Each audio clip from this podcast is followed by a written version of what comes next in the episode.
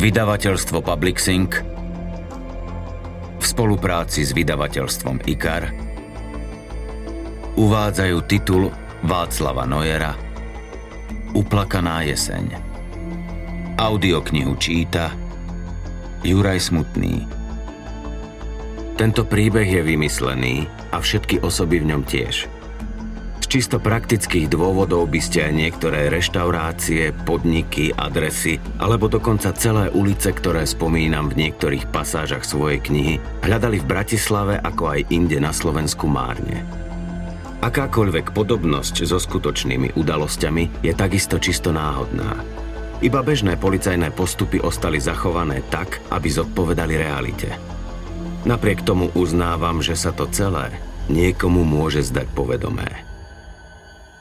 Prvá kapitola Spoza cesty k ním doľahol zvuk motora. Musel to byť moped alebo čosi podobné. Kúžel svetla z reflektora preblisol cez hustý tmavý porast. Približoval sa. Jeho vodič sa zjavne rozhodol ísť po Hradskej mimo hlavnej cesty. Štyroch z nich to vystrašilo. Strpli a nervózne upreli pohľady tým smerom. Piaty pocítil zúfalý záchvev nádeje. Kľačal a ešte stále sa pokúšal opierať ostrom tak, aby neprepadol do vlhkej betónovej priekopy pod sebou. Silno krvácal. Z posledných zvyškov síl, ktoré ešte dokázal pozbierať, sa pokúsil zavolať o pomoc. Namiesto spásonosného výkriku však z jeho dorezaného hrdla vytriskol iba ďalší, ešte mohutnejší chuchvalec krvavej peny. Kvílenie vysokých otáčok slabého stroja dávalo tušiť, že začal stúpať do kopca. O chvíľu bude nebezpečne blízko. Nech už ho šoféroval ktokoľvek, nemuseli sa báť, že ich zbadá. Iba blázon by sa len tak bezdôvodne pustil po tme prudkým zarasteným zrázom až k miestu, kde teraz boli. Došlo im, že si všimne auto, ktoré odstavili na ceste a napadlo im, že sa mu možno bude zdať čudné, čo tu v takom čase robí. Možno si dokonca zapamätá poznávaciu značku. Doraste ho! Tak už ho kurva konečne doraste! Ako prvý sa spametal mladík, ktorého napriek veku doteraz považovali za šéfa. Nikto neposlúchol. Všetko odhodlanie aj odvahu v skutočnosti stratili už pred pár minútami. Práve vtedy, keď si uvedomili, ako sa im celá vec absolútne vymkla z rúk. Motorka sa stala už len príslovečnou kvapkou. Teraz nechceli nič iné, než čo najrýchlejšie zmiznúť. Rýchlo, skončíme to! Namiesto ďalšieho bodnutia sa však ten s nožom v ruke prudko predklonil a na jediný raz vyvrátil obsah svojho žalúdka. Kurva! Zahúčal šéf. Zvyšní dvaja sa obrátili na útek. Stojte vy, zasraní idioti! Mladíkovi v návale zúrivosti preskakoval hlas. Aj on už pochopil, ako strašne ďaleko zašli a že nič z toho, čo práve urobili, sa už nedá vrátiť. Zúrivosť vystriedal v zlomku sekundy panický strach. Pomôž mi aspoň ty! Obrátil sa na toho, čo ostal. Nemôžeme tu toho hajzla takto nechať. Už to neznelo veliteľsky. Teraz skôr prosíkal. Márne. Chlap sa ani nepohol. Ešte aj v tme šlo rozoznať slinu, ktorá sa mu leskla v kútiku úst. To aj s vami všetkými, zakričal a krčovito zovrel v dlani bejsbalovú pálku. Nikdy s ňou nehral a doposiaľ ňou ani nikdy nikoho neudrel. Kúpil si ju vlastne iba preto, lebo bol presvedčený, že každý správny drsný chlap má takú mať. Budila rešpekt. Dokresľovala imič. Počuješ ma? Ani teraz sa však nedočkal žiadne reakcie. S pohrdavým odplutím podišiel k doráňanému mladíkovi. Ich pohľady sa stretli. Toto si chcel? Toto? Celkom sa prestal ovládať. Mával okolo seba pálkou a kričal. Teraz už nemyslel na to, že ich to môže prezradiť. Potreboval si dodať gúráž. Nestačilo ti, že som ti stokrát povedal? Vidíš, čo si urobil? S hrdlom zaliatým vlastnou krvou a s prepichnutými plúcami mu už nedokázal odpovedať. Ťažko doráňaný mladík vedel, že umiera. Už konečne chápeš, že si nenechám od takého žobráka, ako si ty, srad na hlavu? zavrel oči. Zo široka sa napriahol a namieril mladému na hlavu. Topánky sa mu zaborili do hlbokej vrstvy vlhkého, čerstvo napadaného lístia. Kurva, nechaj ho už tak, nevidí, že má dosť? Začul za chrbtom toho, čo tu s ním ostal. Neskoro. Aj tak by neposlúchol. Tak tu máš! Vykríkol zúrivo a udrel celou silou. Druhá kapitola Bol pondelok 5. októbra. Komisár Peter Ledecký stal pred starým desaťročia nepoužívaným vojenským bunkrom a znepokojene pozeral na zaťahujúcu sa oblohu. Ťažké dažďové mraky približujúce sa zo západu neveštili nič dobré. Ochladilo sa. Vyhrnul si golier ľahkého jesenného kabáta a ruky zaboril hlboko do vrecák. V klboch kedysi poranenej pravej ruky pocítil bolesť. Ťahalo mu na 50 a pomaly sa začínal zmierovať s nemilosrdným faktom, že väčšiu polovicu života má už definitívne za sebou a do tej druhej vstupuje s nepríjemným bonusom v podobe chronickej nespavosti, zvýšeného cholesterolu, tlaku aj cukru v krvi. Bude pršať. Z lúčika okresných detektívov prešľapujúcich za jeho chrbtom niekto nahlas vyslovil to, na čo už hodnú chvíľu myslel. Pozrel na hodinky. Bolo pol tretej. Spolu s Korejsom, mladším z dvojice parťákov, dorazili zhruba pred 20 minútami. Napadlo mu, že by mal zavolať operačnému. Vo vrecku nahmatal služobný telefón. Vlhký, chladivý poriv vetra k nemu doniesol nezameniteľný závan hniloby. Nezávidel tým, čo boli dnu. Vlastne bol celkom rád, že mal vďaka stiesnenému priestoru bunkra dôvod ostať hore. Už len samotný pohľad na šmiklavé hrdzavé skoby, zapustené v betónovej skruži, po ktorých by musel zliesť hlboko pod úroveň okolitého terénu, stačil, aby sa svojej prítomnosti dnu nejako zvlášť nedomáhal. Podišiel tak, aby mu vietor fúkal od chrbta a súčasne videl na vchod. Ťažké pancierové dvere, ktoré tu pôvodne nepochybne boli, už dávno chýbali. Nahradiť ich mala zrejme ešte donedávna kovová mreža, pozváraná z hrubé žrďoviny, ktorú zbadal ležať na dláške. Odrazený vysiaci zámok nedaleko nej potvrdzoval jeho úvahu. Zvnútra bunkra počul tlmené hlasy. Nepôjdeš dole? Pristúpil k nemu šéf okresnej kriminálky, vrchný inšpektor Blaško. Pokrutil hlavou. Toto bude podľa ich síce nepísaného, ale všetkými rešpektovaného vnútorného poradovníka Korejsov prípad. Ak sa potvrdí, že ide o vraždu, povedie pátranie on. Nepotreboval si nič dokazovať, ani sa necítil nenahraditeľný. Zatiaľ nie, odpovedal napokon. Už teraz sa tam musia tlačiť ako v konzerve. Chlapík sa usmial. Boli približne v rovnakom veku. A to je pritom jeden z tých väčších. Ledecký si nebol celkom istý, či mu správne rozumel. Podobných bunkrov je tu na okolí veľa, pochopil Blaško jeho pohľad. Napríklad hneď za tým cípom lesa je ďalší, ukázal. V podstate sa ťahajú po celej čiare od Petržalky cez Devinsku sem a pokračujú ďalej pozdĺž hranice až na Moravu. Vo veľkom ich tu začali stavať v čase mníchovskej krízy a ešte intenzívnejšie po obsadení Rakúska. Detektív z oddelenia vrážd počúval. Blaško pokračoval. V Čechách sa im hovorí žopíky.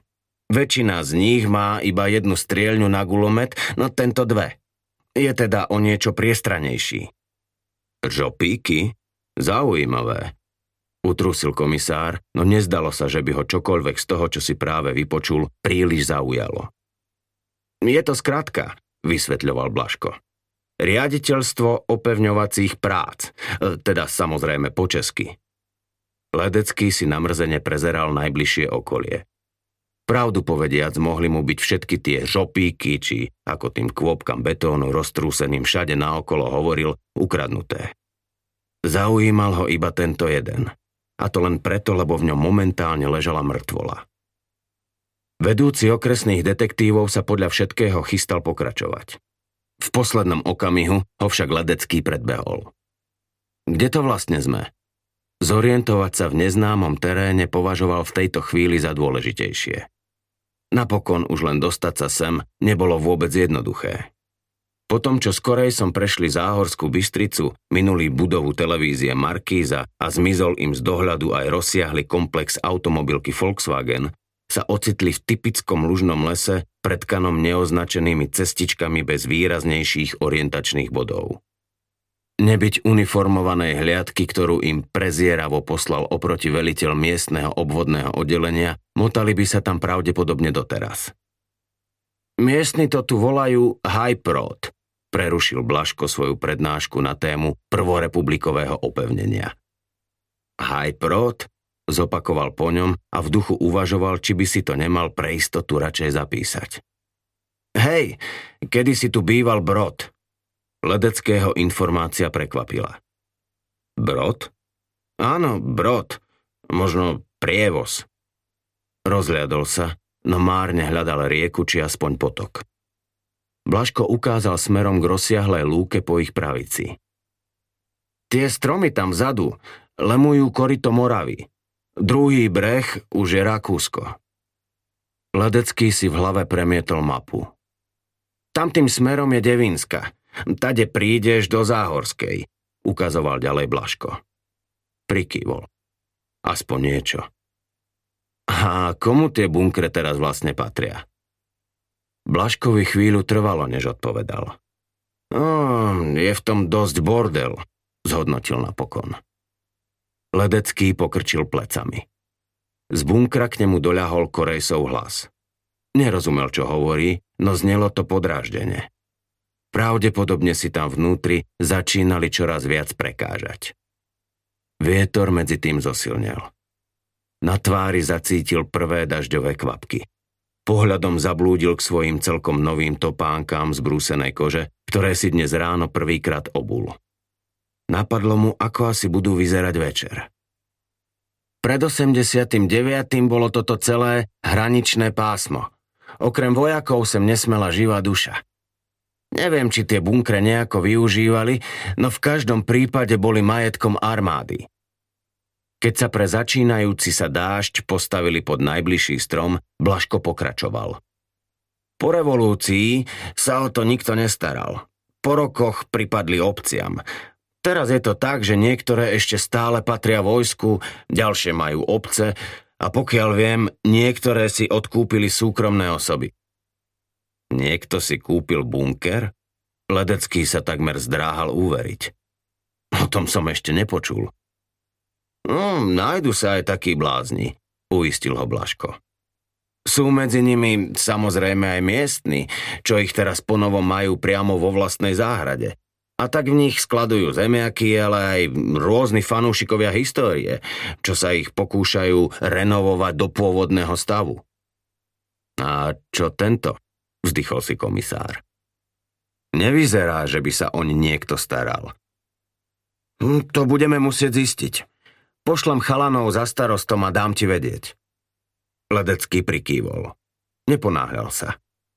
Bola to informácia dôležitá skôr pre vyšetrovateľa ako pre ňo. A čo ste zatiaľ zistili vy? Obrátil sa čelom k nemu.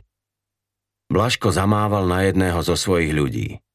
Mladík v potrhaných džínsoch a ľahkej športovej bunde pribehol takmer v okamihu. Pozrel na Ledeckého a pozdravil ho kývnutím hlavy. Vraždár si ho premeral pátravým pohľadom. Je to muž, zakričal ešte zďaleka, ani nie 30-ročný okresný kriminalista, ktorý nečakal, kým sa začnú pýtať. Teda, skôr ešte chalan. Leží tam už pekných pár dní. Lekár to odhaduje minimálne na dva týždne, možno o niečo viac. Nemá pri sebe doklady, čiže totožno zatiaľ pokrčil plecami. Už som dal pátračom vyhodiť všetky nezvestnosti hlásené v Bratislavskom kraji za posledný mesiac. Pohotovo vyplnil ticho Blaško. V každom prípade ide o smrť zavinenú cudzou osobou. Ledecký kútikom oka postrehol, že jeho parťák už opustil bunker. Technik spolu s vyšetrovateľom a výpomocou z okresu ešte ostali dnu. Podľa lekára sú príčinou smrti bodné a rezné poranenia, predovšetkým v hrudníku a oblasti krku. Presnejšie sa vyjadrí, samozrejme až po pitve. Ledecký neočakával nič iné. Mladý kriminalista iba potvrdil to, čo mu operačný dôstojník oznámil, keď ho sem posielal. Kto ho vlastne našiel? Opýtal sa. Detektív zalovil vo vrecku a vytiahol ošúchaný zápisník. Nejaký psíčkar, zalistoval. Marian Greňo, dôchodca zo Záhorskej, prečítal. Nikoho podobného tu nevidel. Je u nás na okrese, dovtipil sa Blaško. Keď si to definitívne preberiete, prevezieme ho k vám. Prikývol. Hoďte ho rovno Peterajovi na tretie. Niekomu ho dá vypočuť. Zariadím. Korejs medzi tým došiel až k ním. Ledeckému udrel do nosa odporný zápach hniloby, ktorý sa za ním tiahol. Fuj, to je ale smrad, odkašľal si. Nehovor, ani som si nevšimol, ironicky ocekol mladší kolega. Usmial sa, no pre istotu aj tak kúsok odstúpil. Mladík z okresu zaklapol poznámky. Celkom logicky usúdil, že teraz je rad na leteckom. Tak ako pred chvíľou okresný detektív, ani Korejs nečakal na otázky. Celkom slušný masaker, povedal hľadajúci vhodné miesto pod stromom. Najmenej 3-4 bodnutia do brucha, k tomu hlboký rez na krku. Nič profesionálne, skôr čistá mesiarčina. A okrem toho, aby to nebolo málo, hlava rozbitá na kašu. Ledecký sa zamyslel. Že by nejaká bitka, ktorá sa zvrhla na vraždu, vyslovil nahla svoju domnienku. Korejs pokrútil hlavou. Ruky má čisté. Podľa všetkého sa vôbec nebránil. Komisár vzdychol. A ďalej? Jeho mladší kolega chvíľu váhal. Nestalo sa to tam. Ten, čo ho zabil, alebo zabili, pripustil možnosť, že páchatelia mohli byť viacerí, ho do toho bunkra iba upratal. Bol to jednoznačne horší z možných variantov. Každému, čo sa v tú chvíľu chúlili pod stromom, napadlo, že za ostatné dva týždne minimálne 5 krát výdatne pršalo. Ak došlo k útoku niekde tu, v bezprostrednom okolí, bude len minimálna šanca nájsť nejaké stopy. Zhodnotil situáciu za všetkých ledecký. Ako na dôkaz toho, čo práve povedal, sa drobné mrholenie zmenilo na skutočný dážď. Strom, pod ktorým stáli, im už na ochranu nestačil. Postúpili hlbšie do lesa. Ako to vyzerá vnútri? Vrátil sa k téme. Z Korejsovho výrazu si mohol sám domyslieť odpoveď. Technici robia, čo môžu. Ledeckému zazvonil telefón. Peteraj, prečítal nahlas. Tretia kapitola už podľa tónu jeho hlasu spoznal, že pôjde o niečo výnimočné. Poznali sa roky. Začínali spolu ešte v časoch, keď bol tak ako on radovým operatívcom a za ten čas sa stali priateľmi. Ani to, keď Peteraja vymenovali za vedúceho oddelenia, ich vzťahu neublížilo. Bol dobrým, všetkými rešpektovaným šéfom. Až mal niekedy pocit, ako by ním bol odjak živa. Súčasne ostal jedným z mála ľudí, ktorým ani po nástupe na veliteľskú stoličku neprestal dôverovať. Prekvapilo ho, že volá. Musel vedieť, že ledva začali. Peter, si ešte v tej záhorskej? Ledecký predpokladal, že Peter aj bude chcieť informáciu, ale skôr, než sa stihol nadýchnuť a odpovedať, zistil, že sa mýlil. Potrebujem ťa súrne tu, povedal šéf naliehavo. Čo horí? Pokúsil sa Ledecký zľahčiť situáciu. To by bolo lepšie. Žiaľ, je to vážnejšie. Ledeckému prebleslo hlavou, čo pri ich robote môže byť vážnejšie ako celkom čerstvý prípad vraždy. Nenapadlo mu veľa vecí. O čo ide? Namiesto odpovede však počul, ako sa Peteraj rozpráva s niekým iným. Nedokázal rozoznať s kým. Podľa všetkého riešil niekoľko vecí naraz. S telefónom pri uchu zaregistroval zvedavý pohľad svojho kolegu. Pokrutil hlavou. Si tam? Ozval sa Peter aj po chvíľke znova. Hej, povieš mi konečne, čo sa deje? V parku v Ružinove našli pred chvíľou zavraždené malé dievčatko. Potreboval pár sekúnd, aby tú informáciu spracoval. Počuješ ma? Halo, Zdvihol hlas Peteraj, ktorý sa zrejme domnieval, že stratil signál. V ktorom parku? Andrea Hlinku, hneď za nemocnicou. Ledecký si to miesto predstavil. Pár árov zelene medzi bytovou zástavbou a štvorprúdovou hlavnou cestou s električkovým pásom. Už len nazývať ten úzky šráfik parkom bolo riadne nadnesené. Nedokázal pochopiť, ako na takom frekventovanom mieste dokázal niekto vraždiť. Keby mu nevolal samotný šéf oddelenia, možno by uvažoval aj nad tým, či nejde o omyl. Peter, poslal som tam práve všetko, čo má ruky a nohy, ale chcem, aby si to prebral ty. V duchu rátal, koľko mu bude trvať, kým sa tam od Moravy dostane. Pozrel sa na hodinky. Práve vrcholila dopravná špička. Nebudem tam skôr ako o hodinu, namietol. Okresáci ti dajú hliadku a auto s majákom. Peter aj nezaváhal ani na okamih, no súčasne ako by si až teraz uvedomil, odkiaľ ho vlastne odvoláva. No ako to vyzerá v tom bunkri? Keď mu zazvonil telefón, bol pripravený podať mu čo najpodrobnejšiu informáciu, teraz sa však obmedzil iba na to najdôležitejšie. Bude to naše. Nepochybne ide o vraždu. Ledecký čakal. Vedel, že Peter aj teraz musí ako veliteľ chtiac nechtiac prehodnotiť viac ako skromné sily a prostriedky, ktoré mali k dispozícii. Nebolo to prvýkrát.